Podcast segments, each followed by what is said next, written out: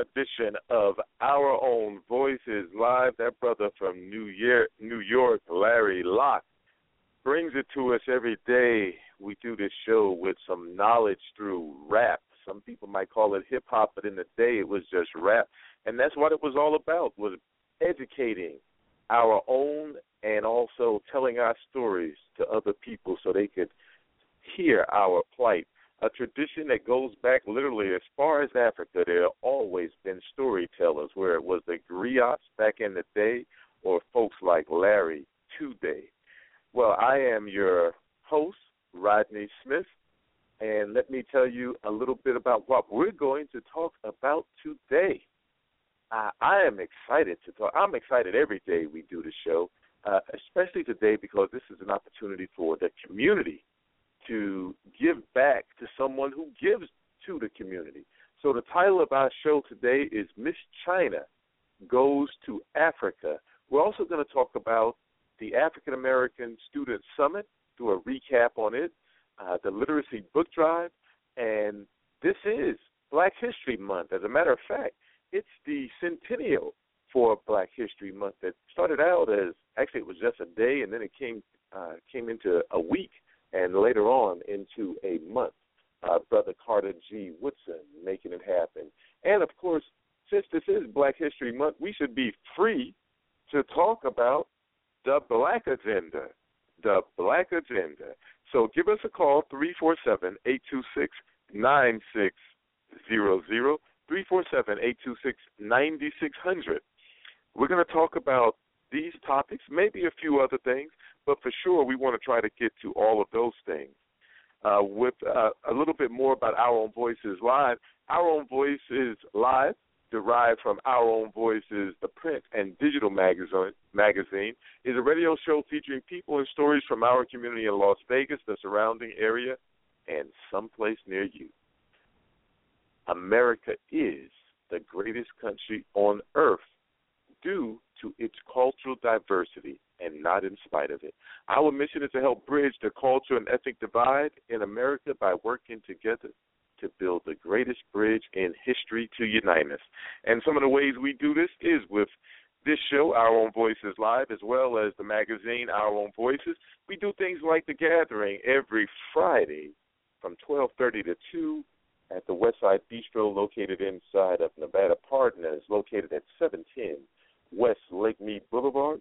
And that's an opportunity for us to come together, break bread, and recognize one another as individual persons where we all have a voice. Hence the name, Our Own Voices. And we own it. It is our voice.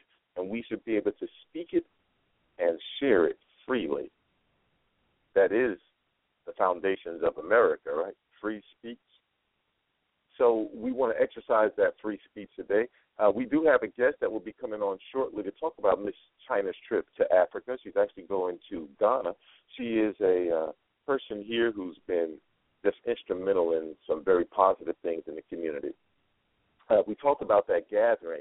Uh, look forward to an after work uh, Friday gathering slash mixer coming soon at the CEO Lounge located at 5900 West Flamingo. Yes, I'm giving a plug out because it's owned by Africans, specifically from Nigeria, and this will be a chance for the African American community as well as the African community to come together. There'll be food, so we want you to buy food, but you want to break bread together, and then you know there's going to have some fun too. We're not just going to talk heavy. I mean, I think we have fun whenever we have our gatherings, but we're going to slightly take it uh, to a, a different level because uh, we want to embrace more of the community who may not have access to that particular portion of town where we normally have the gathering. Of course, some people are still at work and don't get a chance to break for lunch. So those are some of the things that uh, we would like to do and we're bringing to you. Also, we're going to bring back open mic. Don't know if we're going to make it back for Black History Month. I sure hope we do because we have a lot of poets out there, a lot of powerful spoken word artists that really can say a lot to help inspire us during this time of celebration. That's right. Black History Month or African American History Month, I believe as as it's officially called, is a time of celebration, but just as much as it is a time of celebration, it is also a time of remembrance. That's right, remembrance. An opportunity to us to reflect back on our elders that are with us and our ancestors who have gone before us, who have paved the path that we have achieved thus far, definitely standing on generations, literally dynasties of many who came before us. They built a pyramid so that we could reach the sky. Are we reaching the sky? The black agenda, we're going to talk about it because if you don't have agenda, it's like a business plan. It's sort of your roadmap to success. Well, we need that business plan. We need that roadmap so we can follow it, so we can reach those heights that our ancestors reached. If they can do it, surely we can do it today. Well, as many of you know, this show could not happen if it was just me alone. Takes more than one. There's a saying that it takes a village. My saying is that it can start with one, but it takes more than one to make it happen. And of course, there can be no more of us if it was not for the black woman.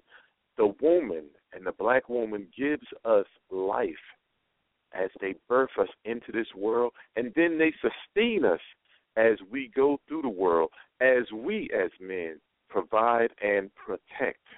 Yes, that is the traditional role. And we're going to have a show right around Valentine's Day where we're going to talk about that. So, ladies and gentlemen, the person who breathed life into this show and also helps sustains it is the one and only Mrs.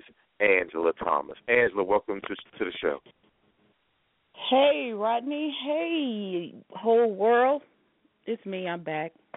Must be Saturday again. Welcome to another fun filled, who knows what's going to happen, uh, adventure with our own voices live. Well, you know, lots we, going we got on a lot this of week, though. territory to, to cover today. Uh, Angela, as always, you're involved in so many things in the community and doing things with with business, and of course, you have Needle on the Record. Needle on the Record, along with Our Own Voices Live, is a part of the Speak Up Network. We also have Rant Radio with Brother Thomas Berry to broadcast on Tuesdays.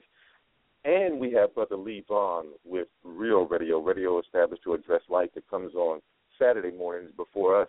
Angela, what's some of the stuff you had going on this week? Well, I got a big uh interview coming up Monday. I'm interviewing Mr. Bob Johnson, uh the founder of oh, say BET. That, say, say that again, Angela. You doing what? With who? When? Where? Monday morning, I am talking with Bob Johnson, the founder of BET, of the BET network, and billionaire, uh, owner of. I think he has a business in every business channel, um, every industry there is to to be in, from finan- financial help, uh, automobiles. I will be talking to him about his latest venture. He has created Ur- the Urban uh, Movie Channel, which I'm enjoying this weekend. Uh, there's a 14 day free subscription. Basically, this is the black Netflix, Rodney. All black content, 24 hours a day, streamable on your television system. I have a, a Apple TV, so I subscribed and pulled up. I love documentaries, so I'm watching a docu. I was watching a documentary right before I got on air uh, about the Sugar Hill Gang called "I Want My Name Back," and gave the whole history of the Sugar Hill Gang and their fight, uh, gang, uh, and their fight to retain the the rights to their um, their rap names that they had before they recorded with uh Sugar Hill Records. So it was a very interesting documentary. Anyway, um you guys check out the Urban Movie Channel. I can't wait to talk to Bob Johnson if, you know, you guys have some questions that you would like for me to ask.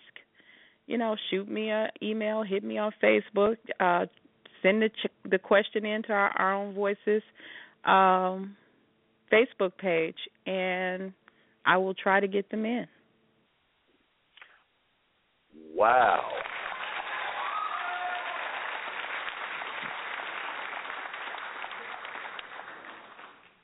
I mean, that Pretty- deserves all pretty kind of applause and standing ovation. Ooh wee. That's that's pretty powerful, and and this is Black History Month, and this is a time for us to reflect back and, but also talk to those people who were there. You know, if you want to be a billionaire, maybe you don't want to talk to the guy that's broke. I mean, it's okay to learn from his mistakes, but also learn from the guy who's been there and done that. This is wow, excellent opportunity. Angela, keep us posted. If you can post a link to the uh, uh, the, this new media outlet of uh, Robert Johnson, please I will put it on the Facebook uh yeah, I will put it put put a link to the Urban Movie Channel on our Facebook page. Please check it out and support it. I think this is a, a wonderful uh opportunity. I, I just joined myself There's a year subscription, a special uh, rate going on for twenty nine ninety nine. Um, all sorts of black plays, black movies, black television shows. If you like stand up comedies, got all the hot comedians from Kevin Hart to uh, just anybody you could think of. And and it's steady growing. It's growing and it's growing and it's growing. So we're going to talk uh, about the Urban Movie Channel, but we're also going to talk about um, business and how to do it right. What his thoughts are on um, technology and the, and now that he's in the digital space, what he plans to do. What else does he plan to do with this platform? Because for me, this looks like an excellent opportunity to give independent artists a platform and an outlet to put content up that um, can be shown to you know the world. So I I just think it's a a, a great start. And Angela, is there a do you know do you know what do you know what the web address is for that? Uh, umc.com. But let me double check that. Uh, I will pull it up and and uh, say it on on the air in, in just a minute. Yeah, because that's something But- that I, I know I'm going to get a subscription uh, shortly after the show ends today. I want to sort of immerse myself in it, wallow all in it. I want to be covered up with the information and knowledge that's provided there. And I would encourage you all to do that because Black History Month is what we have to make sure that we celebrate and remember. But really, every day we should be celebrating and remembering. And for for I those of you out there who want to call in, give us a call three four seven eight two six nine six zero zero three four seven eight two six nine six And the zero zero. absolutely and the um web web address is the urbanmoviechannel dot com. So urbanmoviechannel dot com will take you right there. You get your free 14 day subscription, and you, you before you sign up, you can you know take a look at what he has to offer. Um, for the folks that have already cut the cable cord, man, I can see why. D- Between this and Netflix or whatever, this and YouTube, I mean, she's it's it's hardly necessary to pay the cable bill anymore. So many wonderful options Hmm. out here now. Hey, that sounds so good. You know, we, we we do have quite a bit to cover today, and we may do some more of our weekly updates. Uh, one of the things I wanted to mention is that in this uh, probably next weekend or next week, I'm not sure if we're going to do it on a regular scheduled show or on an upcoming show, but we're going to do a show on the values of traditional marriage, the values of traditional marriages. We're also going to post later today a book review for Black History Month. You're going to see at least a weekly book review come up about or associated with Black History Month. So we want to try to hit Black History Month really hard. You know, oftentimes when we talk about Black History Month and we celebrate Black History Month, it's sometimes done at events where we have drums playing, where we have what some people would call traditional African, uh, and then there's Mhm. what we African Americans call African dance. I've often wondered, is it true African dance or is it African American interpretive dance? And not that one is any less or any greater than the other, but it's just good to know is it? And some of the things that we say are African. Is it really African or is it our interpretation of African? As an example, oftentimes we'll hear brothers say that if you are a Christian, then you have lost the African that was in you. Sometimes they will say things, just so many things that we say, so many things that we may do. Is it really African? Well, as much as we may try to put on events and to show African culture, oftentimes it's very difficult to show something that you have not seen. Sometimes it's very difficult to show something when you have never been there amongst the people living as they normally do and not as we would suspect that they do. Well, there are many tours that take trips to Africa, and here in Las Vegas, we have the same. We have tours that go to Africa. We have one of our very own, Miss China Hudson, who has won an opportunity or has been awarded an opportunity to go to China, uh, excuse me, to Africa, specific, specifically to Ghana, and to get a chance to just immerse herself in African culture. And then we're going to use her, once she does that, we're going to use her corporate knowledge that she brings it back and shares it with the community. Many people know her from the uh, West Las Vegas Library Arts Center and, and Theater, which is uh, uh, dance instruction associated with African culture. She has a rites of passage that has references to African culture. Well, she's going to Africa and she's going to actually get some of that African culture and bring it back to enhance and expand the many programs that she's involved with. And we have someone on the air today that is actually going to share some information about this trip, talk a little bit about Africa and Ghana, and hopefully tie this all into our celebration of Black History Month, or as it's officially called, African American History Month. Ladies and gentlemen, welcome Sister Deshawn Muhammad. Welcome to the show, sister. Oh, thank you so much for having me. Good afternoon.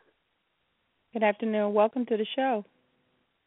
Thank you. You know, you, I, I've known you for some time. I've seen you come to occasion rank, and you uh, often very uh, quiet in public, but constantly making things happen.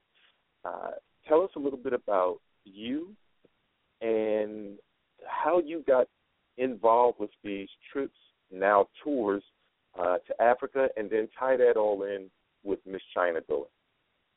Oh, I'd be happy to. Thank you. Um, well, let's say I'm from the San Francisco Bay Area, San Francisco specifically, and I've been in the Las Vegas area now since 2004. Came here with my family. Um, right before I came to Las Vegas, I was actually um, invited to stay in Ghana, West Africa, um, for an extended period of time. I went with my children, and we went there and we stayed about a year. But prior to that invitation, how I got there was on a tour um, by the invitation of Dr. Wade Nobles, who was at that time the chair for the Black Studies Department at San Francisco State University. And he had been taking these tours and African Americans from all over the country, mainly in the educational sector, lots of professors and stuff like that, and students um, for eight years when I when I came on board. Um, and so I went on his tour with him. And while I was there, I met a traditional priest and his family who invited me to come back and stay an extended period of time. And I jumped at the opportunity. During that year's stay, I became very good friends with the family, lived on their compound, um, studied the culture, um, worked on some of the activities, um, agriculture and and water programs that they had going at the time, and we became family.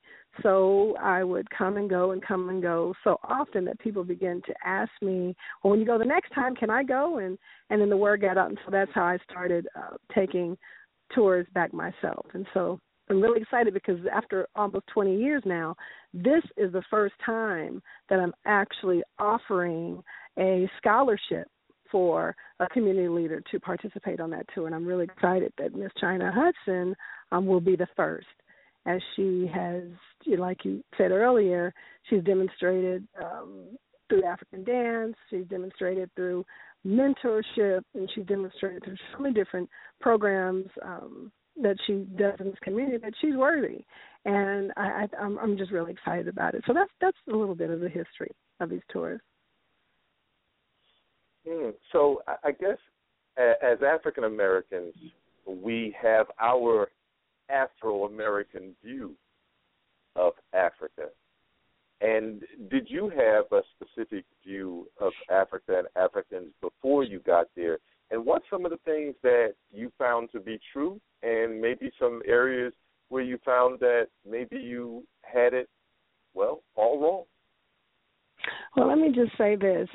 I've always, throughout my whole life, been a very, very open um, individual. I came up, born and raised in San Francisco, very, very liberal city. I call it a society because it's so much different than any of the places that I've been on the planet. I just love San Francisco. I'm not just being biased because I was born and raised there, but it's just a very liberal city. So being born and raised there, I've always been open. So to answer your question, no, I didn't really have um, any preconceived notion of what it would be like. However, I must say this: I've always been surrounded by educators that um, gave me, you know, a, a pretty realistic vision of not only Africa but who I am as a black woman. So that helped me tremendously. So when I was when I went, I was just open to whatever I would experience and, and just looking forward to the opportunity. So what what did you experience? What did you see that you had not seen here or maybe read about or in some cases hadn't read about? Well, the first thing I noticed just right off the bat from getting off the plane that I was I was immersed in a black society. I mean, here in America, this is a melting pot of people from all over the world. But when you get to Africa, Ghana specifically, you're in a society that's um, predominantly, you know, black, and black people are everywhere. So from the sights, from the sounds to the smells, your senses are just just overwhelmed with with everything that is different. It, it's it's not like here at all. So you um, actually step out of one culture and then you're immersed and embraced and and and, and blanketed in a, in a total different culture. So I, I appreciate um, Ghana for for that experience each and every time I go. But the other thing is that you're conscious the whole time that you're there that you're in an environment that that not only is, is all black, but it's it's governed by the people who live there. Uh, for a little over 50 years now, Ghana has been an independent nation, and is much different from here. So all the systems that you experience are are by design by the people who live there, which is much different than here. So a lot of entrepreneurship eh, from everything. The healthcare systems are all created um, by the people who, who who are native to that country. You know, as you mentioned entrepreneurship, is there anything different about the way Africans or specifically folks in Ghana do business uh, compared to how we do business here in America or in the West in general? Well, absolutely. I mean, because that is that is the order of the day. Doing for self is the order of the day. So the children come up in an environment where where where that's precedent. So it's it's kind of uncommon to really get a job and and work for somebody else. It's not it's not the norm. Whereas here, it is the norm. I mean, pretty much we're taught through the public um system, school system, that we we grow up and we go to school and then we go to college and then we get a job. But for a child to experience from very early on doing for self, watching his parents, you know, get up and go farm and then sell the products or his his mother get up every morning and go to the market and and he's he's on her back and he's experiencing all the the, the trading that's happening it's it puts you in a total different mindset. So yes, absolutely. To answer your question, absolutely. And then when you come back to America after experience, and I'm kind of jumping ahead. This was was going mm-hmm. to be my last question, but I can't wait. but when you come back to America after leaving an environment where the majority of people look like you, mm-hmm. and maybe act more like you want to act, but mm-hmm. possibly not able to in America. What is that like to come back to America? Well, let me say for me, each and every time it's time for me to go back, I experience um you know uh, a level of depression that is is just what it is it's i get depressed when it's time for me to come back here but i'm i'm also reminded of you know why i have to come back and how important it is for me to introduce um other people to that Ghanaian experience, not just Ghana. Um, eventually, I'd like to take trips all over the world doing the same thing because I, I think it's important that we have experiences that are other um, than just the American experience. You know, the whole earth is our home. You know, as human beings, we live on a planet, not just in a city somewhere, but we are um, human beings that that live on planet Earth, and we should be exposed to it. Culture is often and identify is often identified by food.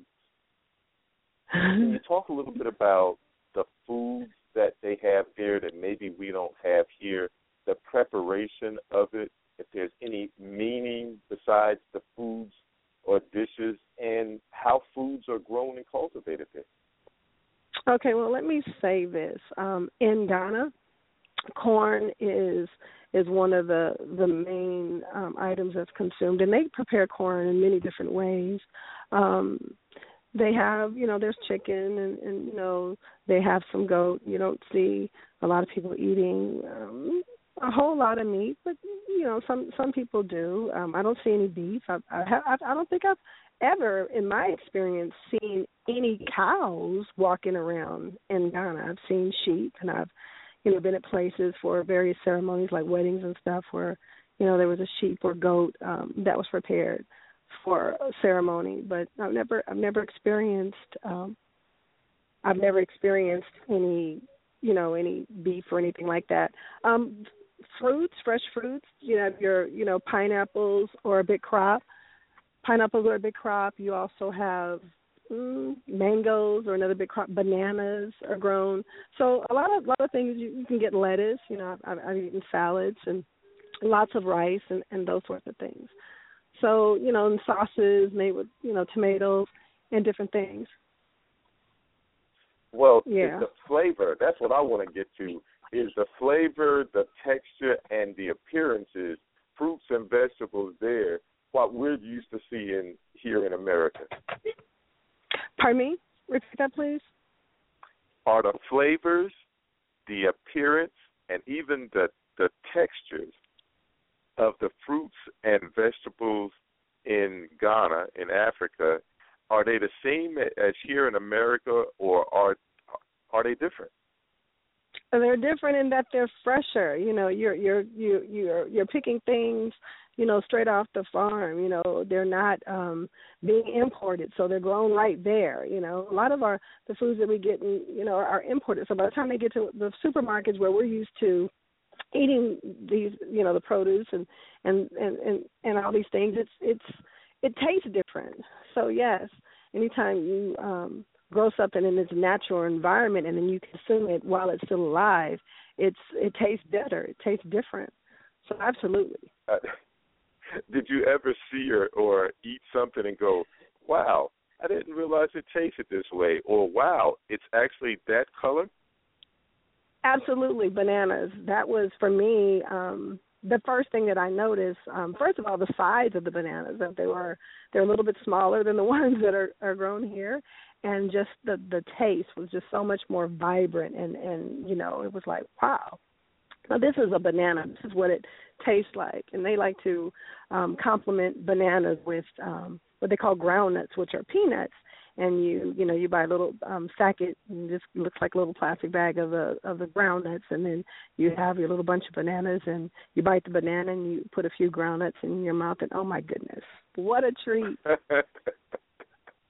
uh, almost had me wishing I could taste some of that. Being a, a, a farm boy originally I do have a, a, a slight sense of what it is to go into the garden or for us to go into the field and pick an ear of corn or go into the garden and get a cucumber and in the morning dew when it's still cool it's almost like getting it out the refrigerator and just sort of snapping it open and, and eating it. it it's refreshing uh mm-hmm, mm-hmm. now let's now let's get to this goat thing because I've recently started I've recently sampled some traditional African food, and I noticed that uh-huh. goat tends to be used quite a bit and Mhm. you just said that you don't really see uh, you don't really see cattle there, and maybe maybe that's the Mhm. reason why. But have, have you found that you now have an affinity for goat even back here in America?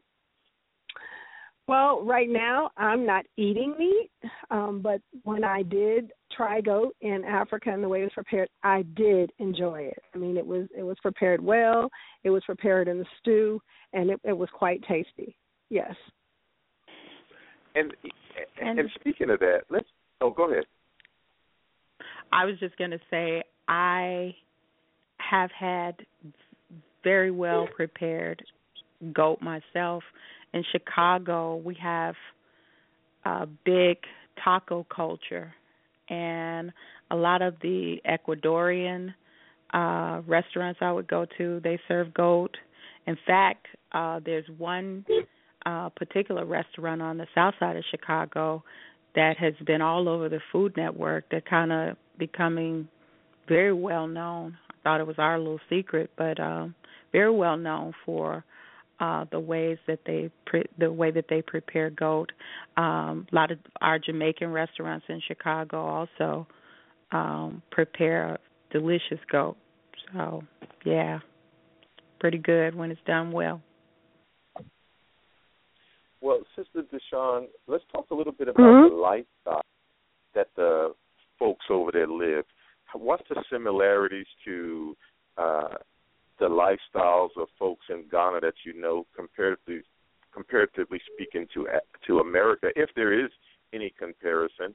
And what's Any the comparison. family structure like?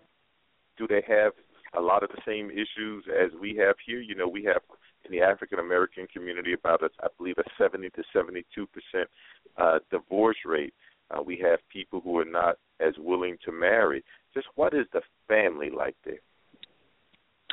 Oh, I'm, I'm glad that you asked that question because when we say um, family and we're talking about Africa, we're talking about not just a nuclear family, but a very extended family, um, and that can it, it can be from actual, you know, biology, or it can be extended to very, very, very close friends and family of a, of a particular nuclear family. For example, the compound that I live on when I'm there there's about 60 people who live on that compound and everything from preparing meals and and taking care of the children and and and um the way that they they cooperate in making money and all these things happen collectively is a lot different than here how we grow up. And we're we're taught okay when you're 18 you grow up you know you get enough money so that you can so you get up you grow up and you get enough money so that you can get your own place and and move out move out by your own on your own. So it's a lot different.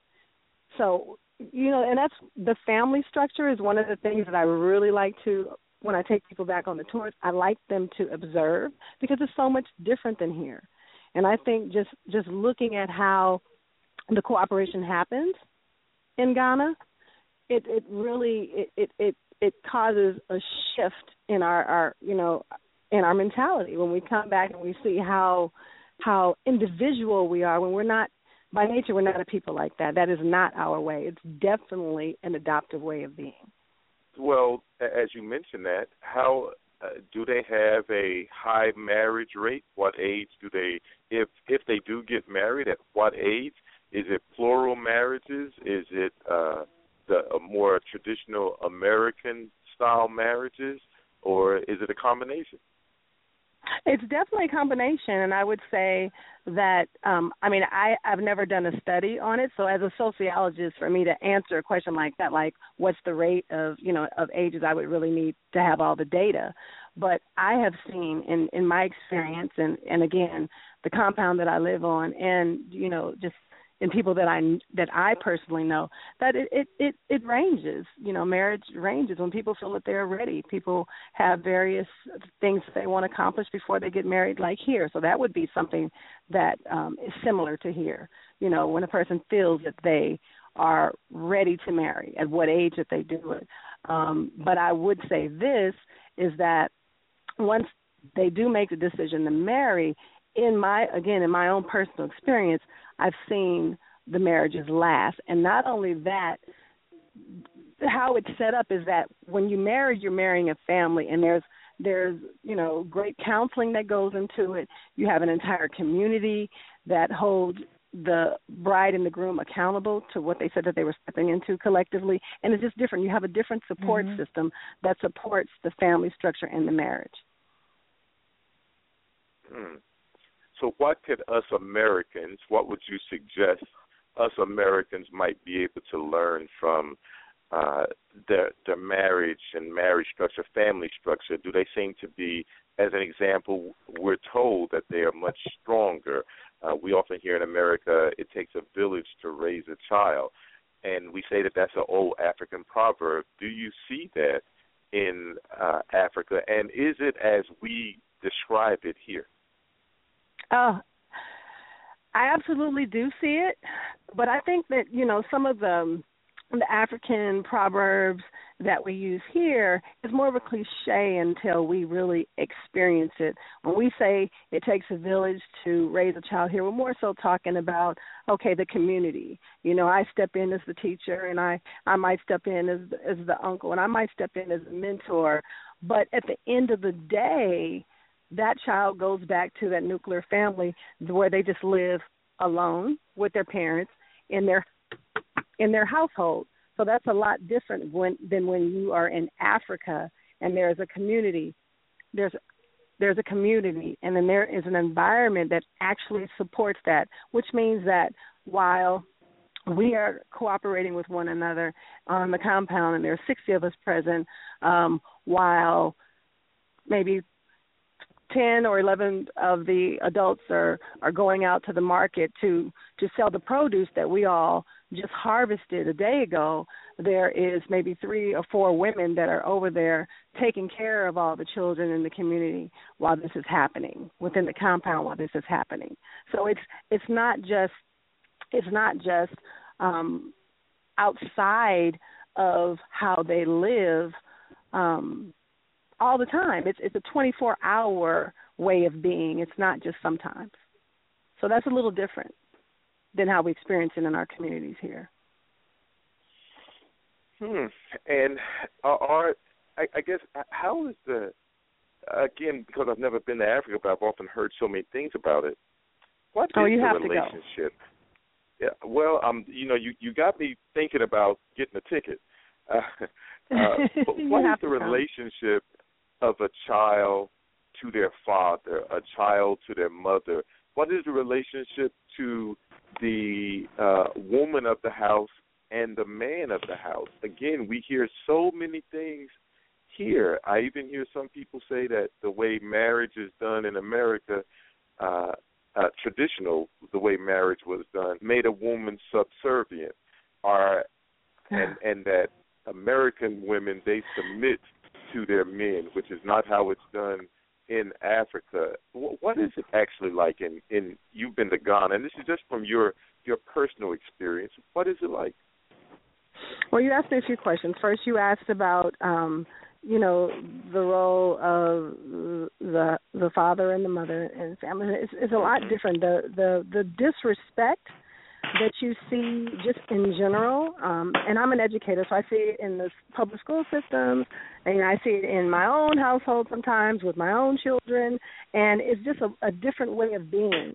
When you are in in in Ghana, you never hear um of of children um behaving in that way there's there is the utmost respect for the people that are rearing you i mean i've seen children who were that when the parents were scolding them, they were so humbled and and wanting to shift and so apologetic that they were actually down on their knees asking their parents to forgive them for you know what they did what they did to to hurt you know to hurt their feelings or whatever it was. So it's just it's a total way of being. It's a, it's a total different mindset. I mean they're taught it in school and it's it's constant and it's consistent all across the board all over, and it's just different. It's just totally different. Now that was my question. How, in your observation, your many trips there, how do you, as a sociologist, as an educator, how do you see um, the the family members and members of community, how is that instilled in children to be so humble that if they had a transgression, they had upset their parents, that they would be on their knees begging forgiveness. How do how do you see um, in their structure how how are they instilling that in their children? they're instilling it by their by their example. I mean, again, just like I was talking about the entrepreneurship earlier, if this is an environment that you are raised in, and you have you're living on a compound or in, in an environment where there's more than just two adults and maybe um, three, you know, siblings, three or four siblings or more, behaving in a certain way. You're, you're, you're, you know, you're living amongst sixty or seventy people, and this is the way of being, and this is the way that you're raised. That's what you see. So you, you, you know, we're we're we're products of our environment, and so how is it but still, there must be. I, I I agree with that, but there's there's no um tangible tools that oh, I I've seen spanking. Spanking does happen. Mm-hmm. I've seen I've seen scolding. You know, so you know disciplines um, um, that are not barbaric. You know, not barbaric, but that actually check. Um, you know, check behaviors that are not that are not um, productive and not um, you know they're not productive to that environment that the child lives in. So Okay. Well, as, as so, let's talk about that. Um, the relationship of the man of the house and the woman of the house. Something that we're having a lot of difficulty and quite a bit of strife with here in America in general, and specifically in the African American uh, homes. What is that relationship like, and what is its foundation? I'm sorry. Can you repeat that question?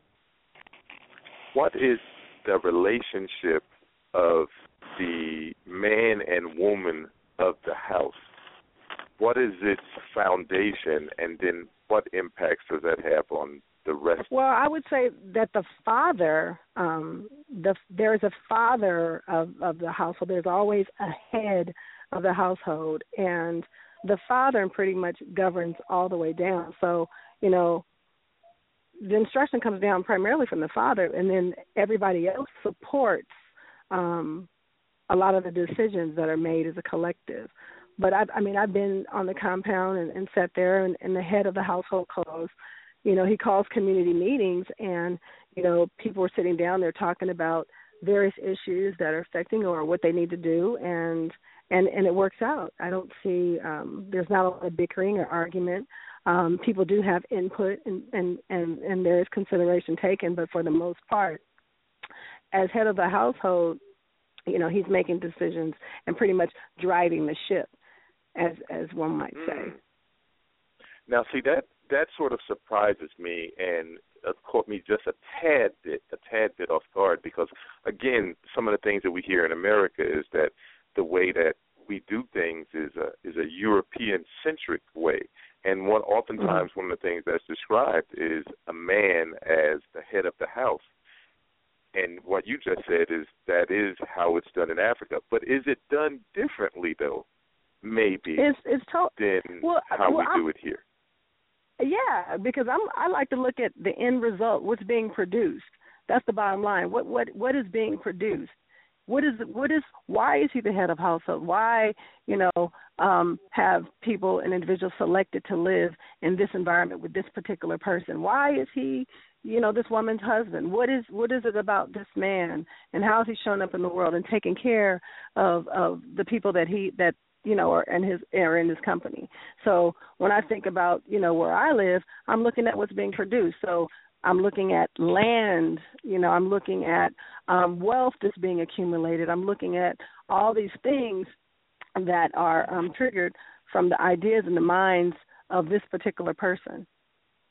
So yeah, it, it is a little different when it is a little different when I'm when I'm when I when I observe here and and again back to how we live and there's one family you know there there's one family and you know maybe maybe the only thing that man owns is is the three bedroom house that he's purchased he owns no land you know he so all these things make a difference You know, he's he's not active in his community. He's not a king. He's not a chief.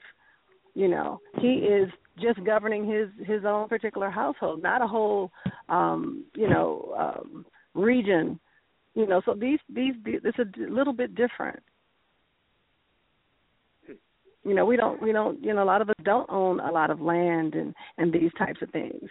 You know, we own a car maybe, we might own a business, you know, we might own a house, we might own a few houses, but we don't we don't um I don't think that you know, in my experience again, the production is different, which supports um a different way of being. Are there expectations of the man or woman uh, prior to marriage, uh, things that they're expected to have or to achieve? Uh, is there a process of marrying someone there that might be a little different from from here? Do you go through the family? Is it uh, just a two individual decision? Oh, absolutely. Yes, that whole process is different. Here, you know, I grew up in in a community where, you know, you grow up and then you meet somebody and you think their first thing that is is the physical attraction and you like that person, you might like a few things about them. You sometimes you don't even meet their family at all. And then you make a decision, I love this person and let's get married. Well, in Ghana, there's a whole different process. There's a tradition um, that takes place where the man he'll go and he'll knock, and knocking is a process by which he has to take specific gifts to the the the wife's family, and then ask permission of the father and the uncle to marry her you know and then they have to consider his family and and and and and the amount of wealth that they have in that family. Do they have land you know, do they have um goats? Do they have are they farming? What are they doing? What are they doing to how can they take care of this this young lady? Is he worthy? And and then the that young girl, though she might love him, she she values the opinion of her father and the and the ones that she's raised with so much that she she listens. You know, a lot of times here in America, it doesn't matter what what what the parents have to say about who that child is selecting to um be, get into a relationship, but they do it anyway. But in, in Ghana, they really take that um into consideration. I might love you, I might I might find you worthy, but let's go see what my father has to say. And a lot of times, the father how, knows how that do, family. How, th- that's my question. How does she get to a point where she may decide that hey this is a person i would like to take before my father and my uncles or my uncle. Well they see them in the community you know there's there's social gatherings. Somebody might introduce somebody to someone. I mean there's there's there's it's a social environment so just like you um might meet somebody here and you know, but then the next step is if there is some uh, kind of interest, I'm going to take you to my family and they're going to have to um assess and evaluate and and weigh in on see it. how yeah, weigh in on it and see how now these families are going to be able to work together. Because again, when I marry, I'm not separating from my family you know i'm not separating from my family i i have to now become an asset to um the family especially specifically I'm talking about the woman now that I'm I'm being brought into. So the woman she leaves her father's household and now she's going to her husband's household and she's going to take on responsibility in that household. So with that being said, now the the mother and the father have the responsibility from a very early age of making her worthy. Can she can she sew? You know, can she cook? You know, can she rear children? You know, a lot of the feminine roles that some people might call, oh, that's chauvinistic. You know, women shouldn't always do. No, there there are specific roles that are respected. Everybody, everybody, everybody has everybody has their role in the society. Well, speaking of that, uh, again, I want to. This is so interesting to me, and I, if I know you're. Let me know how much time that we have uh, left with you. What what is when in in the home? The woman has. You mentioned the man's responsibilities in the home. Can you get a little more into detail in what the woman does in general. What is life like for a woman who is with a man in the home? Okay, let me let me start from again because it starts from childhood. Let's let's let's okay. let's start from there. Okay. So you you know you look at little girls. I mean I'm I'm there on the compound and a little girl's getting ready for school. You know before she goes to school, she might prepare breakfast for um you know other people in the compound or even her own siblings. I'm talking about maybe somebody seven or eight. She's being taught these things at a very early age. Um, you know, and then you know there's chores that start at five o'clock in the morning. You might see, you know, um, Ama sweeping the north end of the compound while Kwadwo is at the south end of the compound. You know, and everybody has their section of the compound to sweep, and you hear this at five o'clock in the morning, and then you start smelling the food, and then you know maybe later on after after they come from school you know now you see the the young girls washing clothes with their mother. So it's it's it's it's it's happening. They're doing it together. It's not like you know i go home and and and I prepare my dinner by myself and I feed my family. No, this is this is a cooperation. So the children are assisting in the whole process. They're learning, you know, from a very early age to to cooperate in an environment that's collective and not like we are so um, separate and independent.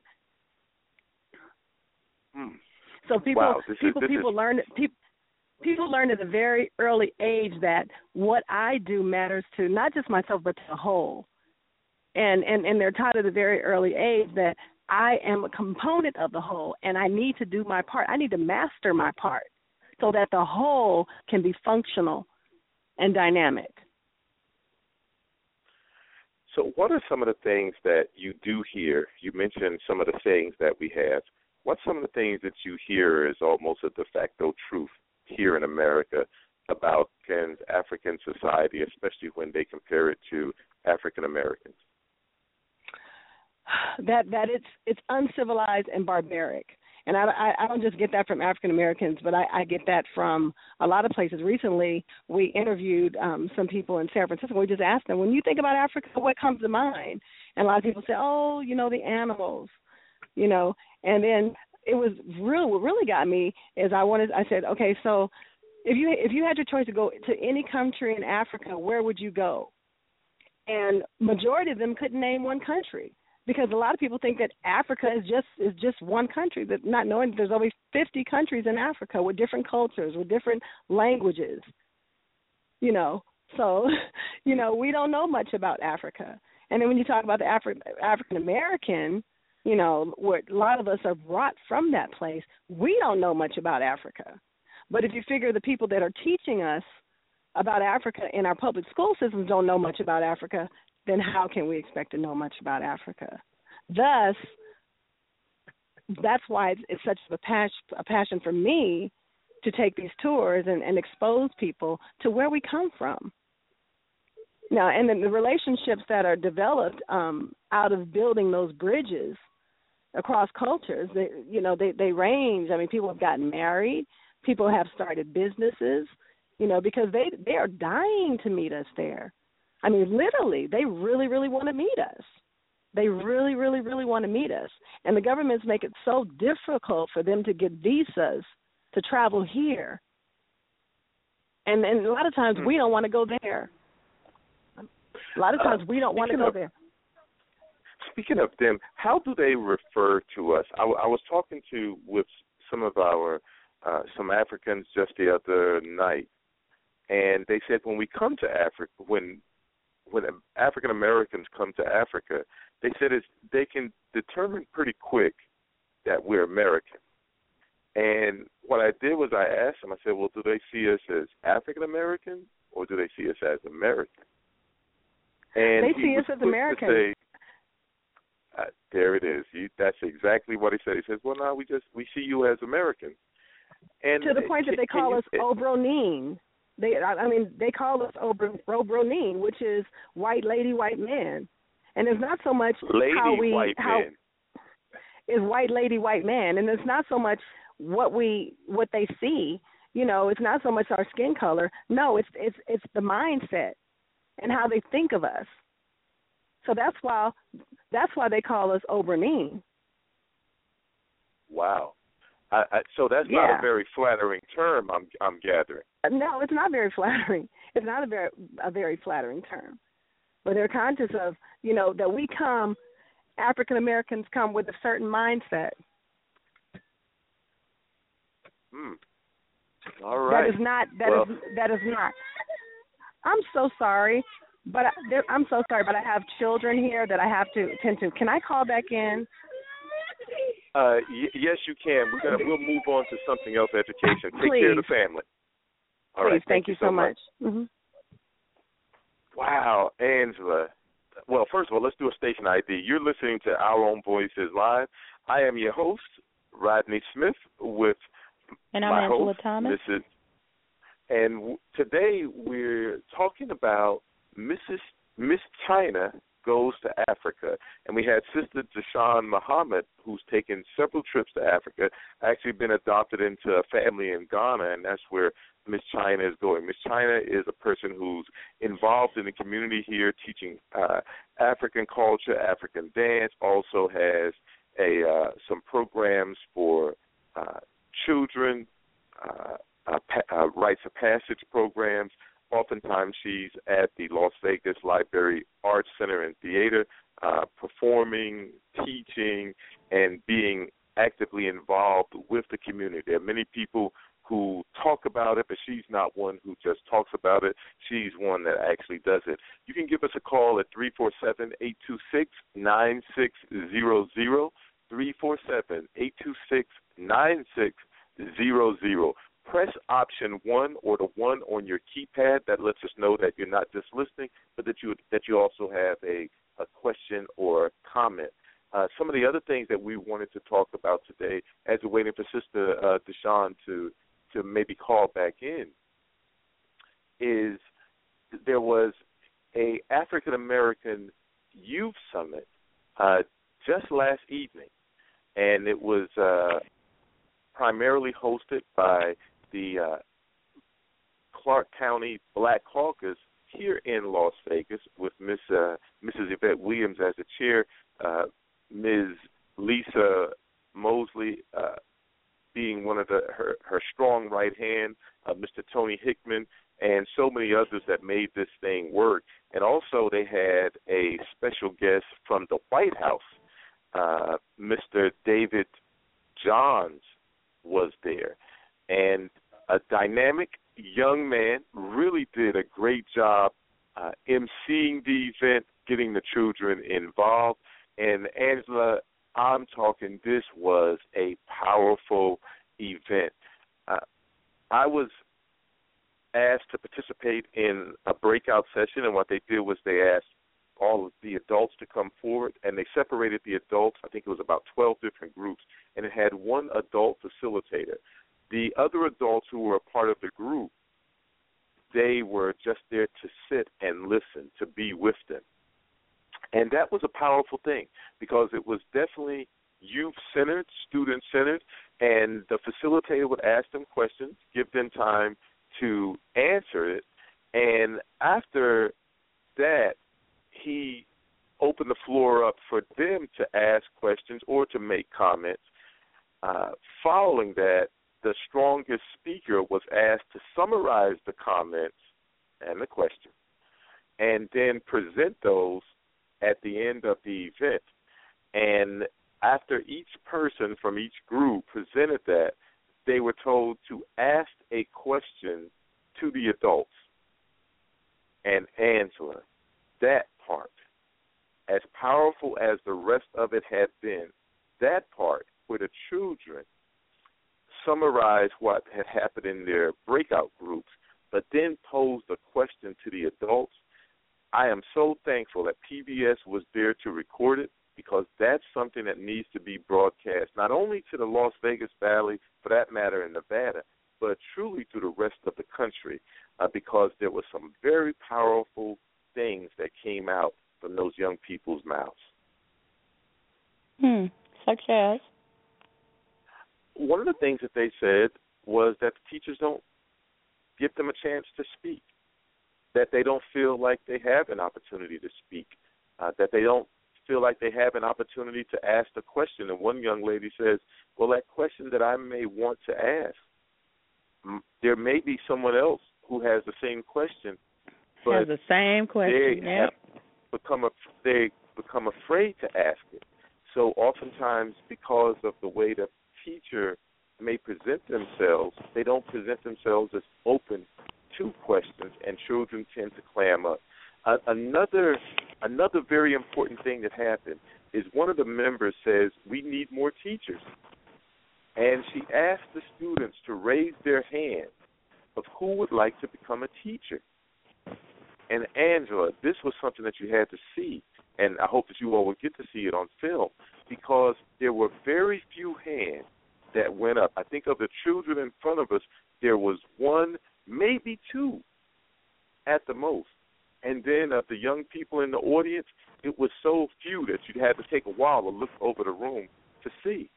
Well, that's that's shocking, and we should be alarmed by it, as we often say we want more of our own to teach our own.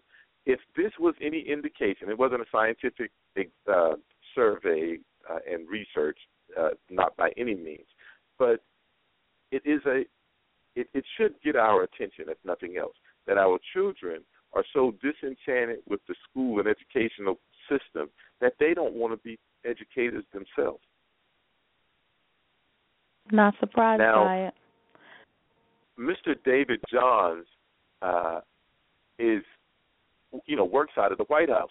He's the uh, executive director for the White House Initiative on Education, and he likes to make sure that we, you know, give his title, and I believe in it. We should do it. Uh, he he really got the he, he brought the young people, helped them find themselves and their voice to share it uh, we had the uh, uh, superintendent uh, Pat uh, Skorkowsky was there. We had uh, some uh, council, Las Vegas City Councilman Ricky Barlow was there and spoke. Uh, Dr. Linda Young, uh, the Clark County School Board trustee, was there and and spoke and filled the questions. Uh, Dr. Robert Green, uh, the education coordinator with the Reverend Dr. Martin Luther King Jr. was there. We had history in the house, so we had those things there, and, but it was definitely youth centered, children centered. And one of the other things they talked about was that they don't get to learn. Uh, and, and Sister Deshawn Muhammad, she she touched on it. She said they don't get to learn about themselves. They don't get to learn uh, about the contributions of Africans or African Americans. And they said to them, it's like history started in America with slavery. And they said they don't, you know, they know about a you know the the ones that whose names we often hear about, but they said for the most part they don't know about themselves. That is something that we should also be ready to move on because they almost pleaded for it. And I can tell you, Angela, I had wanted to speak on that uh, because after each child Mhm. spoke, uh, an adult was supposed to give a response or something. No one spoke on it, zero. And I'm looking for the microphone and I guess they probably just didn't see me because it was in a bunch. But they went through a couple of other students, and I finally got the microphone, and I went back to that person's question because of all the people, that was the one person that didn't get addressed, and they brought up what may have been as important as anything else that was mentioned last evening. Well, I'm glad So the conversation was was the- broached. It, it, Angela, it And- was needed. The Clark County Black Caucus really should be applauded for putting this on. Hopefully, this will be an annual, at least an annual event, but with follow up. You know, of these things that I say that were quarterly mentioned. event, and and some follow up in that quarter. Hey, w- this is where we left off. These are the things that we've done, and you know, let's let's check the next thing off the agenda. That's awesome. Yeah, so hopefully that'll be uh, e- either broadcast on PBS or we'll have access to some of the clips. But that clip of those young people standing before us and sharing their thoughts and then asking us some very pointed questions. Uh, some questions that you wouldn't think that they ask is how do we get scholarships? Uh, and here's one that I think sort of got people doing the Arsenio, hmm, because the ch- children says, why do we learn things that we may never use again in life? Hmm. How is this relevant? Or can you make it relevant so we can see why we learn it and its Why we're doing this? life? Yeah. Well, that's an age-old question. that's a question we've been children have been asking for a while with with school. Why are we why are we uh wrecking our brains to stuff this in there? And what am I going to use it for later? What is this in reference to? That's a question that's been floating for a while and it's a shame we as adults have not addressed it. Uh, one of the things uh, one or of the young change people the school is, system where kids are getting stuff that they need that they can use. one of the things that uh, the school children ask is, can someone tell me the relevance of learning the Pythagorean theorem? He says, why why is that relevant to me? Why is that relevant? What what is the relevance to my everyday walk of life? And basically saying it was this is something that maybe is more specialized. And the response that was given, and I hope that you all will be able to hear that. The young lady says, "Well, because we built pyramids, and that's how it used to be done in ancient days." And you know, there there'll probably be people who are doing some building today. And I thought when she said that, I wondered if this is what we use to build pyramids resonated with the children of today. Because we're not building pyramids today. We have one in Las Vegas. Uh, how how is that relevant to that student's day to day lifestyle? One child said, "Hey, I, matter of fact, quite a bunch of them said we want more life skills. We want to be better prepared to start our lives." One young man said, "Hey, I'd like to know how to sew a button on." It, that's Wow. that's where these young people were, and it's almost as if we have ignored this need. Now, you know, on the show we have talked often about because our children often don't get the things that they need at home. That the one place that they do go is schools, and maybe we need to look at going sort of back to basics because those uh, those life skills was something that used to be taught in schools, and we've moved away from it. Those children, what they were saying last night is they want it back. Are we listening? Uh, it, it was the the the African American Youth Summit by the Clark County Black Caucus was empowering. It was inspiring. It was humbling because we have some work to do. Now, I, did get a chance to talk to some teachers, and I asked the teachers what was the number one issue, especially with our children. And the teacher said the children just are not ready. Said the the majority of them come and they're just truly not prepared, they're not ready. And one teacher who didn't want to, you know, use his name, he didn't want to say anything negative, but what he did say was it's almost as if we have to let the children that are going through the system now go through the system while we refocus our resources on the next ones coming up because the ones who are coming through the system now, there may not be much we can do to help them. That grabbed my attention and it was almost a head snap.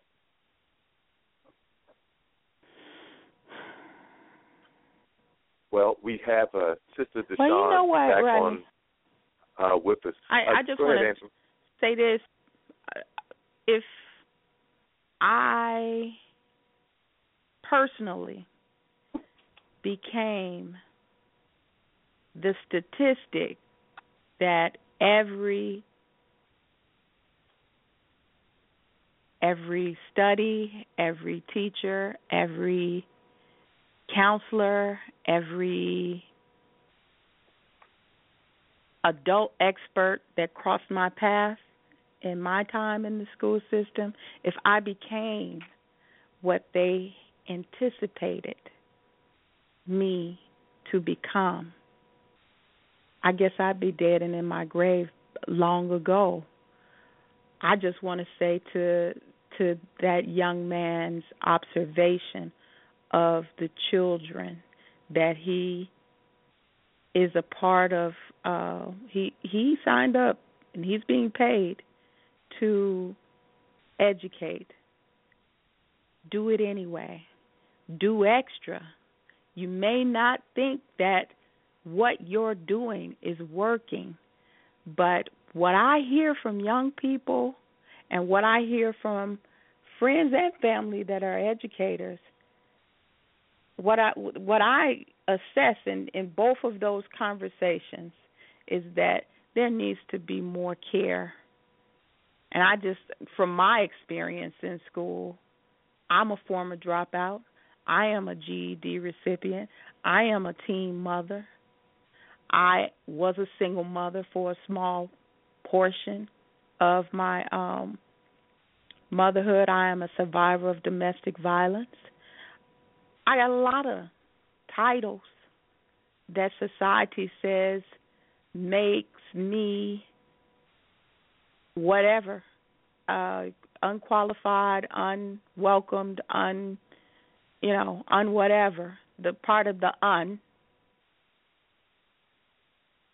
But i have achieved great things in my life because a i didn't give up and b there were some people that didn't give up on me.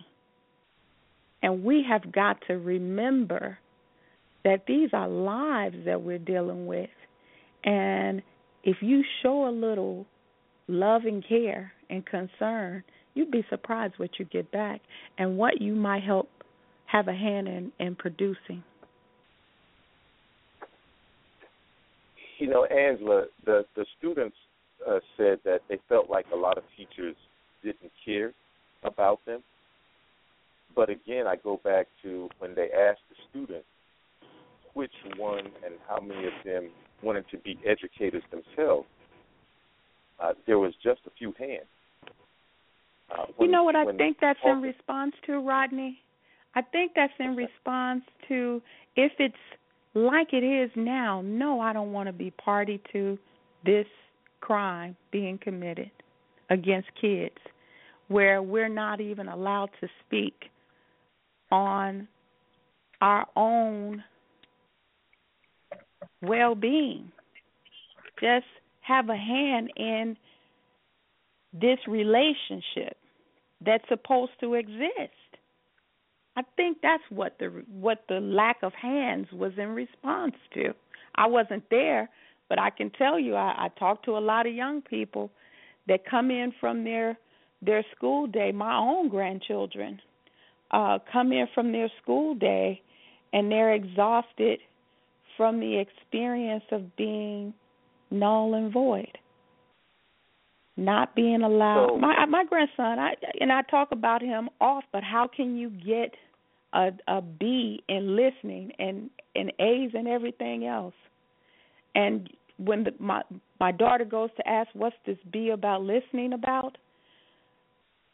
it's really about the teacher feeling that his desire to participate in class because he knows the answer, because he read about it, because he came prepared, was disruptive to what she was trying to do.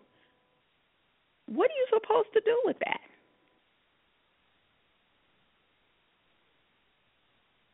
Well, Angela, one of the things that came out of it is that the adults are failing the children, and this is across yep. the board. And the children realize it. Hence, the children, part maybe, uh, possibly why they don't want to be educated. But what it was an indicator to me was that whatever problems that we have today, those problems will be exacerbated tomorrow because more of our children specifically, if if this indication from this summit of children, uh, if we can use that just as a thought uh, concept here, that if they don't mm-hmm. want to get involved in education, there's less of black people that will be involved in education. So some of the issues that we have with education, because there's less black, there's not enough black people involved. Potentially, there could be even uh-huh. less in the future which does not bode well for our children of the future. For us, yeah. So however we slice it and dice it, whether it's the the family, whether it's the teacher, whether it's the whatever or it is, a combination of all of the talking about, above. it, it is up to adults. It's not up to the children to fix it. It's up to the adults to fix it. And the children, Sister Deshawn says, uh, children learn at they start at an early age with chores, and it's often what they see. Well, these children are seeing what they are seeing, and and she says uh, it's sort of through the environment, or as we sometimes say, nurture. These children then adopt or build their concepts, their belief systems, their view of life because of those environments. And speaking of Sister Deshawn, uh, she is uh, back online with us. Uh, welcome back to the show, sister. Did you get a chance Welcome to back to sort the of catch show. up on the where we are? yes, thank you so much. And let me make a, a public apology. My son, um, my six one of my six year old twins smashed his fingers and he's standing there crying Aw. and bleeding. So I had to tend to him. So please excuse me for um the break in our communication for that time period. Thank you. Oh, that's okay. Mommy duties never stop, do they? Life is real. Life is real. Yeah. Yeah. Uh, so, did you get a chance to sort of catch up a little bit on on our conversation? We were actually talking about the African American Youth Summit that they had last night, and some of the things uh, that the children had had seen, some of the things that they said, some of the questions they had answered, and and they shared some of their feelings with us on education and even whether they would like to get into education. Wonderful. Yes, I, I did hear some of that conversation. Yes, I did. Uh, wh- what is our children here seem to struggle with education. What about the children in Africa? Are they focused on education? Are they prepared for education? And, and how do the teachers respond to them? Oh my goodness. Education in Africa. Um, when I'm there, I make it a point to um, take the delegation that I'm traveling with to the schools for them to experience it themselves. Let me let me start Mhm. just let's just let's just start with the building structure. The the building might be just a little small small few rooms. Some of them don't even have doors. You have desks that are are are, are partly standing. You know, they don't have books, they don't have computers, they don't have all things, but what they do have is the attention of those students to take into themselves whatever that teacher is communicating.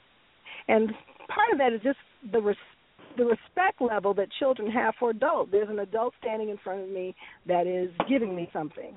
They're talking to me, let me pay attention. That's there to start with.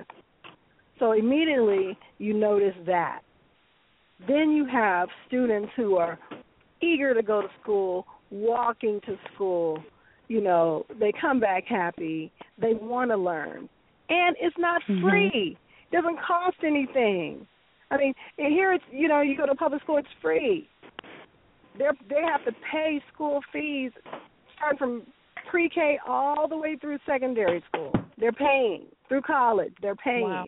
You know, and the sacrifices that are being made by you know the majority of people who don't make that much money, so that they can send it their children to school, so they can purchase purchase uniforms, you know, so they can do all these things just so their child can be educated. It's taken seriously. They understand my education and what I learn is going to not only help me build the nation and contribute to the nation that I'm a part of, but it will take me other places as well. And they understand that. And they take advantage of it. You know, and and I've had so many conversations with children and adults that say, "How come African American children? How come they don't want to go to school? It's free.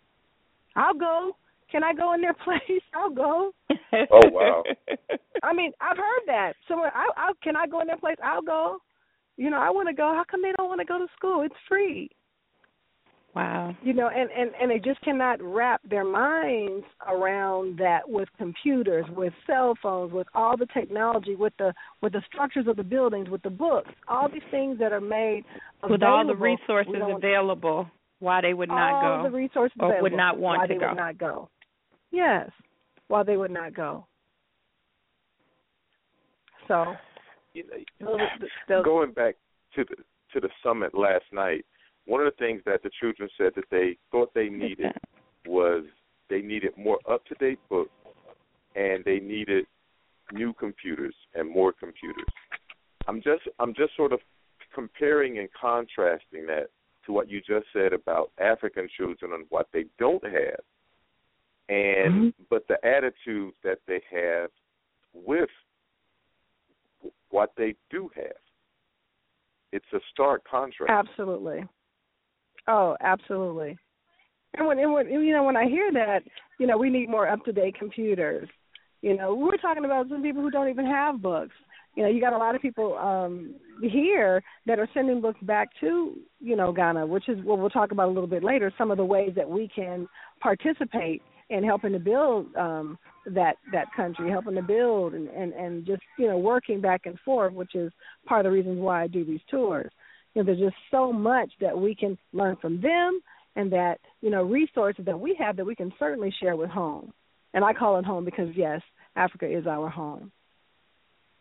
Well, as you that makes a good segue because this trip of Miss China, there's a GoFundMe page, I believe, uh, for Miss China, and it's been set up. It has uh, 22 people have raised some money in 21 days. Uh, they've raised. Um, I'm on the page right now, eight hundred and on the page, the goal is six thousand dollars and I can see some of the donations. So what I wanted to tell everyone is there's going to be a link on the show page and on the Our Own Voices page for this GoFundMe initiative. And for those of you who can, you know, I, I don't see any limit to how little you can donate, but please read over the page. And the reason for me wanting to do this, other than the fact and helping facilitate the trip, is that here's a woman who has dedicated a great portion of her existence into giving back to the African American community with a unique emphasis on our youth, our greatest treasure. Now, maybe mm. African Americans should look at how youth are viewed in Africa a little bit more because this is our treasure. We all cannot go to Africa, but we can send one of our own who is not a person who talks about what she may do one day, but who's actively doing it today. Matter of fact, she's probably doing it right now. So here's an opportunity is. for she us. absolutely is. Well, here's an opportunity for us to sort of put our money where our mouth is oftentimes they say they can tell what a person truly values by what by what they're willing to share their wealth with, where their wallet goes. Here's an opportunity for our community to show Miss China one how much we appreciate her, but and and that's nice. But this is something for your child and for your child and for your child that one mm-hmm. person can go be immersed in the culture, learn it, and then bring it back and share it instead of us thinking that this is how they do it in Africa. Say, I've been there, this is what I've seen, and this is how it's actually done. So go to the GoFundMe page. There's a link now on the Our Own Voices page. Uh, check that out, and I want you to I want you to donate. And I hope that you all. Uh, I know we're running a little long, but next week we're going to check the page again, and we're going to continue to check the page, mm-hmm. and we're going to talk about uh, not as much, but we're going to hit on this because I, that number is at eight hundred dollars, and it's been twenty one days. Somebody do the math because that doesn't come out to that much money per day. And surely we can do better than that for one of our own that does so much for us, and that will be able to do even more for us especially our children. We want to see that go up because I'm sure when you send your child there, you're expecting her to share her knowledge. This will help her have even more knowledge to share and will benefit your children and our community. Uh, Sister Deshawn, did you have some comments that you wanted to add to the trip and to Sister China? Yes, yes. I just wanted to say um, that the GoFundMe um, page, and that is GoFundMe.com backslash Bridge to Africa. They can certainly make a contribution there. But I want to also let the community know that on February the 20th at the West Las Vegas Art Center beginning at 7 p.m., we will also be having a performance in in celebration for Miss China. So people from the community that she has served, um, you know, they'll be out. They'll be doing performances. Uh, we'll tell a little bit more about her there, and we will be sharing um, some of the slides and some of the footage of what she will actually be experiencing on her tour in Africa and what she is going to bring back. All right. Okay, So please, this is the, Can um, you give the Go. GoFund page once more? And we're also going to put it onto the Our Own Voices live uh, Facebook page so folks can get to it also. I certainly can. It is GoFundMe.com backslash Bridge to Africa, and people can certainly go there. And I wanted to say this too that we, you know, Miss China is the first of these scholarships, and we're really, really, really excited about it. But we're going to be looking around in our very own community for the next person and the next person and the next person that we can send on this tour with this scholarship. And we're looking for persons specifically, like you just mentioned, Rodney, that are already functioning in our com- community through service. You know, because we want to make Mhm. sure that people that we send is definitely going to bring something back. Absolutely. mm. That's very cool. Okay, it sounds good. Uh, Sister Deshawn, Sister Angela has to cut out. And uh, Okay. Angela, thank you so much for being a part of the show today. Uh, Sister Deshawn, thank you so much for sharing with us. Angela, do you have any For parting sharing words for this Sister Deshawn? wonderful. Yes, I would like to just encourage everybody to um, take a vested interest in Africa. If it's not Ghana, you know, you research and do the research and find a country that you like that you want to put your time um, and resources into because it's very, very, very worth it. And I'm hoping that you would come with us on one of our tours. We go a few times a year, and you're more than welcome. I'd love to introduce you to Ghana. Uh, there you go, Angela. Sounds wonderful. I know, uh, Sister Deshawn. I can't wait to talk with you some more outside of the show because I want to hear Absolutely. so many. I have so many more questions and so so much more information that I I'd love to to hear about. So uh, let's keep it going. This is a wonderful thing to uh, add to the community. And come on, people, let's donate to Miss China and let's send her on the adventure of a lifetime. And let me add just this, and before I go, is that of all the trips that we've taken, I've always said that we wanted to do a, a documentary about you know people who are going for the first time. So this particular trip, we're really excited because it's actually happening. Happening. We're doing a documentary. Um, we're filming the whole process. So we started in the San Francisco Bay Area. We'll be filming here this coming weekend, and then we'll be on the on the ground in Ghana filming as well. And to add to that, we're going to be streaming live from Ghana during our stay there. So people who want to ask questions, um, meet some of the people that we're meeting, will have the opportunity to do that. So stay tuned for that. And I'm hoping, Rodney, that you can get that word out as well about our video streams, and you can meet some of the people there while we're there. Well, I'll even go and say that, uh, and I'll, I'll get with Angela uh, later on. She, she has to go and and run for something else, but what I want to do is we can talk offline on, and, I want you to, if if you can, call back in the show next week because I want to, I want to maybe a five or ten minute segment because I want to keep this alive in the community with uh, more insight into, but also reinforcing the need to support uh, Miss China.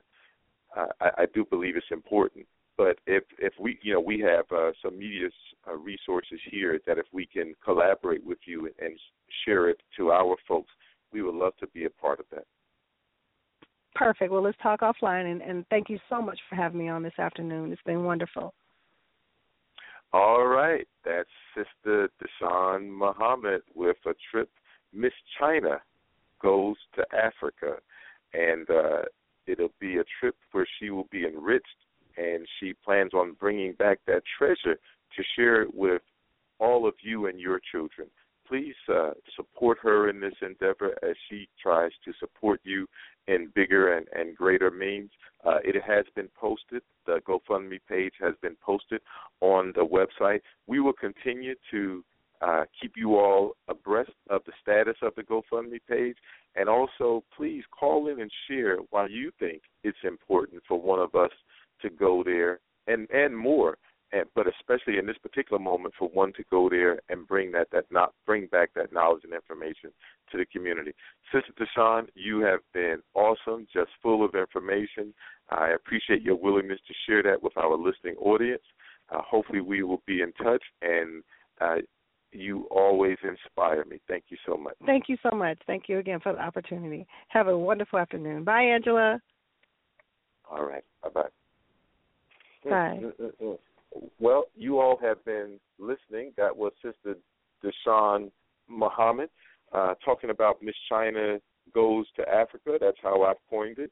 We have one of our own in the community who's taking a trip to Africa and will be there for quite some time. This is not a turn and burn where you just go and sort of dip your toe in. No, this is a trip where she's going to be living amongst the people as they live their normal day to day lives.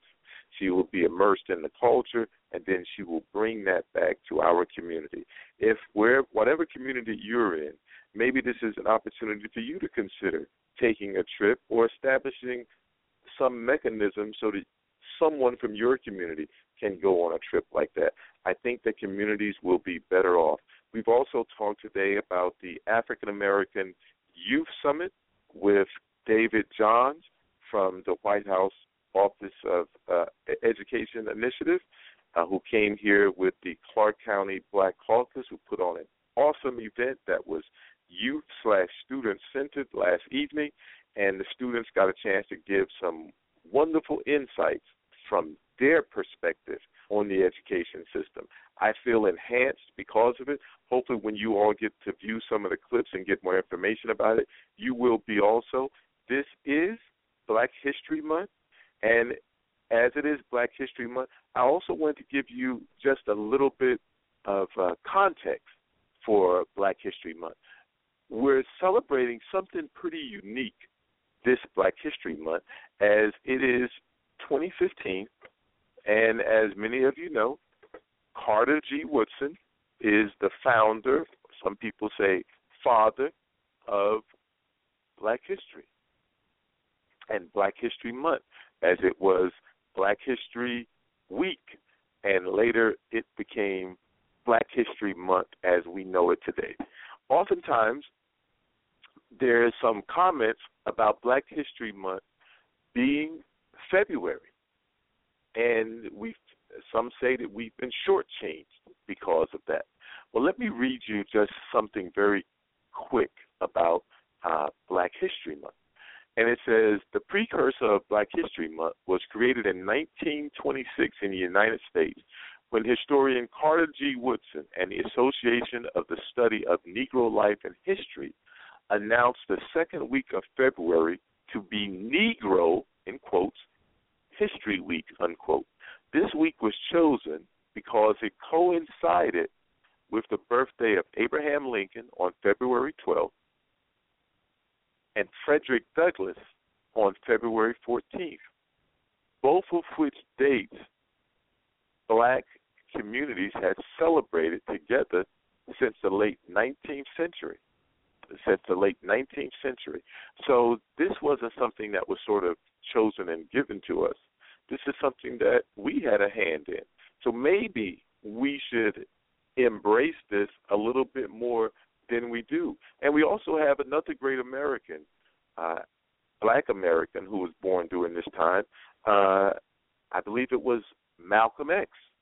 Uh, someone check my history out, but I believe he was born. I believe it may have been February 21st too. Like I say, somebody check my history because accuracy is important. So February seems to be a good date to celebrate Black History Month. What I'd say is, regardless of what day it is, excuse me, Malcolm X was born in May. He was assassinated February 21st. So Malcolm X assassinated February 21st, uh, 1965, Audubon Ballroom in New York City. There is, I guess, what I'm trying to say is, you, maybe you could do it with any month, but definitely we have some notables that we identify with outside of Abraham Lincoln, obviously, with Malcolm X and especially Frederick Douglass, who was so instrumental in the abolitionist movement as well as women's suffrage. Uh, so February, maybe you know, for February for this Black History Month, let's take an opportunity to look at the positive. Let's take an opportunity to look at the positive. We can always find negative. We can always find dissension. We can always find division. But let's look for the positive and then let's accentuate that positive and build on that. Uh, one man with an organization helped bring this to fruition. We can do much more uh, today with this time to celebrate and reflect. One of the topics that we wanted to broach today was a black agenda. Uh, we need one, uh, whether it's focused on education, it's whatever we decide whatever we come up with, but we need one. Do we have one? Are we actively working on it? I I have one, and it's one that I I talk about, and I will talk about in uh, future shows this month. I also want to touch base on the literacy book drive because we have to be able to read. Uh, people can tell us anything, and if all we go by is what people tell us, then what we're being we're being controlled by those people. If we want to have self determination and any sense of autonomy and self expression at all, we have to know it for ourselves, whatever there is for us to know. People will say, well, everything is written by Europeans. First of all, everything is not written by Europeans. There is much literature and ancient literature that has been written by African Americans as well as Africans. Remember the Library of Alexandria used to be the center of the universal knowledge. Remember the university, the college, the center of knowledge, not only of Africa, but of the world, with some documents that are still there. Some have been destroyed. Knowledge is power. Now, how you get that knowledge, that's one thing. But it's getting the knowledge is the most important thing, and then what you do with the knowledge. We have to be educated, and part of being educated is we have to have the ability to read. We have five locations by the Urban League, or excuse me, six locations by the Urban League to drop off books. Uh, the book drive officially kicked off February 1st. It will end April 10th, and then April 11th, we will have a book fair. Please share those books that you loved at some point, but you're no longer interested in. And if it's books that you got and you really weren't interested in them, maybe someone else is. Repurpose those books beyond your garage or a dusty shelf, especially if it's something that you do not plan to read again. If you have children's books, please repurpose those and pass them on to others in the community that may be needed. We can do a lot to help ourselves. We don't have to always wait on someone else. This literacy book drive is an effort by the community to help those in the community that need help. If you can, please do so. You can. There's also there will be a drop-off box at Nevada Apartments, which is located at 710 West Lake Mead Boulevard. I hope that you will be able to share those books and drop them off there. Uh, and we're working on other locations, and we'll put those on a Facebook page to provide updates uh, for that. This is something that is at no cost. And at no cost, what we're doing is we're giving valuable treasure, knowledge, information to those who desperately need it, as we heard from the Youth Summit last evening, the African American Youth Summit by the Clark County Black Caucus, with their host David Johnson, special guest. Well, today's show on Our Own Voices Live was Miss China Goes to Africa. African American Student Summit recap, the Literacy Book Drive, Black History Month, and the Black Agenda. Next week, please call in and share your Black Agenda items with us. Uh, you can go to Our Own Voices Live, leave comments for us about the show, about the topics. Of course, you can find the link to Miss China's GoFundMe page for her trip to China. Uh, you can also, we'll try to put the information up about the event to recognize and celebrate her and also to maybe raise a, a few dollars for this trip. This is Black History Month, and we're at a, a major anniversary for Black History Month. Are we ready to reflect back and not to stay back, but to see the power and the strength of us as a people? And are we ready to move forward to make it even better? This is an opportunity. It should be done every day of the year, but because we know it's not taught in our schools, this is a great opportunity to get a book. Angela mentioned the new uh, media outlet by Robert Johnson, formerly of BET, that is focused on black films, black movies, documentaries. Uh, it's a special rate to subscribe to it, twenty nine bucks. I'm going to subscribe to it. Hopefully, as shortly after I get off the program today, maybe you all can too. Because when we support our own, we provide jobs in our community for our own, and we empower ourselves. And that's what we need is to empower ourselves. Thank you so much for listening to Our Own Voices Live today. I look forward to comments that you may send on the Our Own Voices Live Facebook page. We will be back next Saturday at 12:30 p.m. on the West Coast. That's 3:30 p.m. for those of you back east. I look forward to hearing from you between then, and I look forward to hearing from you Saturday. I hope everyone is safe take an opportunity to pick up a book and read for yourself and also let your child or a child see you doing it and feel free to read something to them. Take advantage of the many resources and programs this month for Black History Month.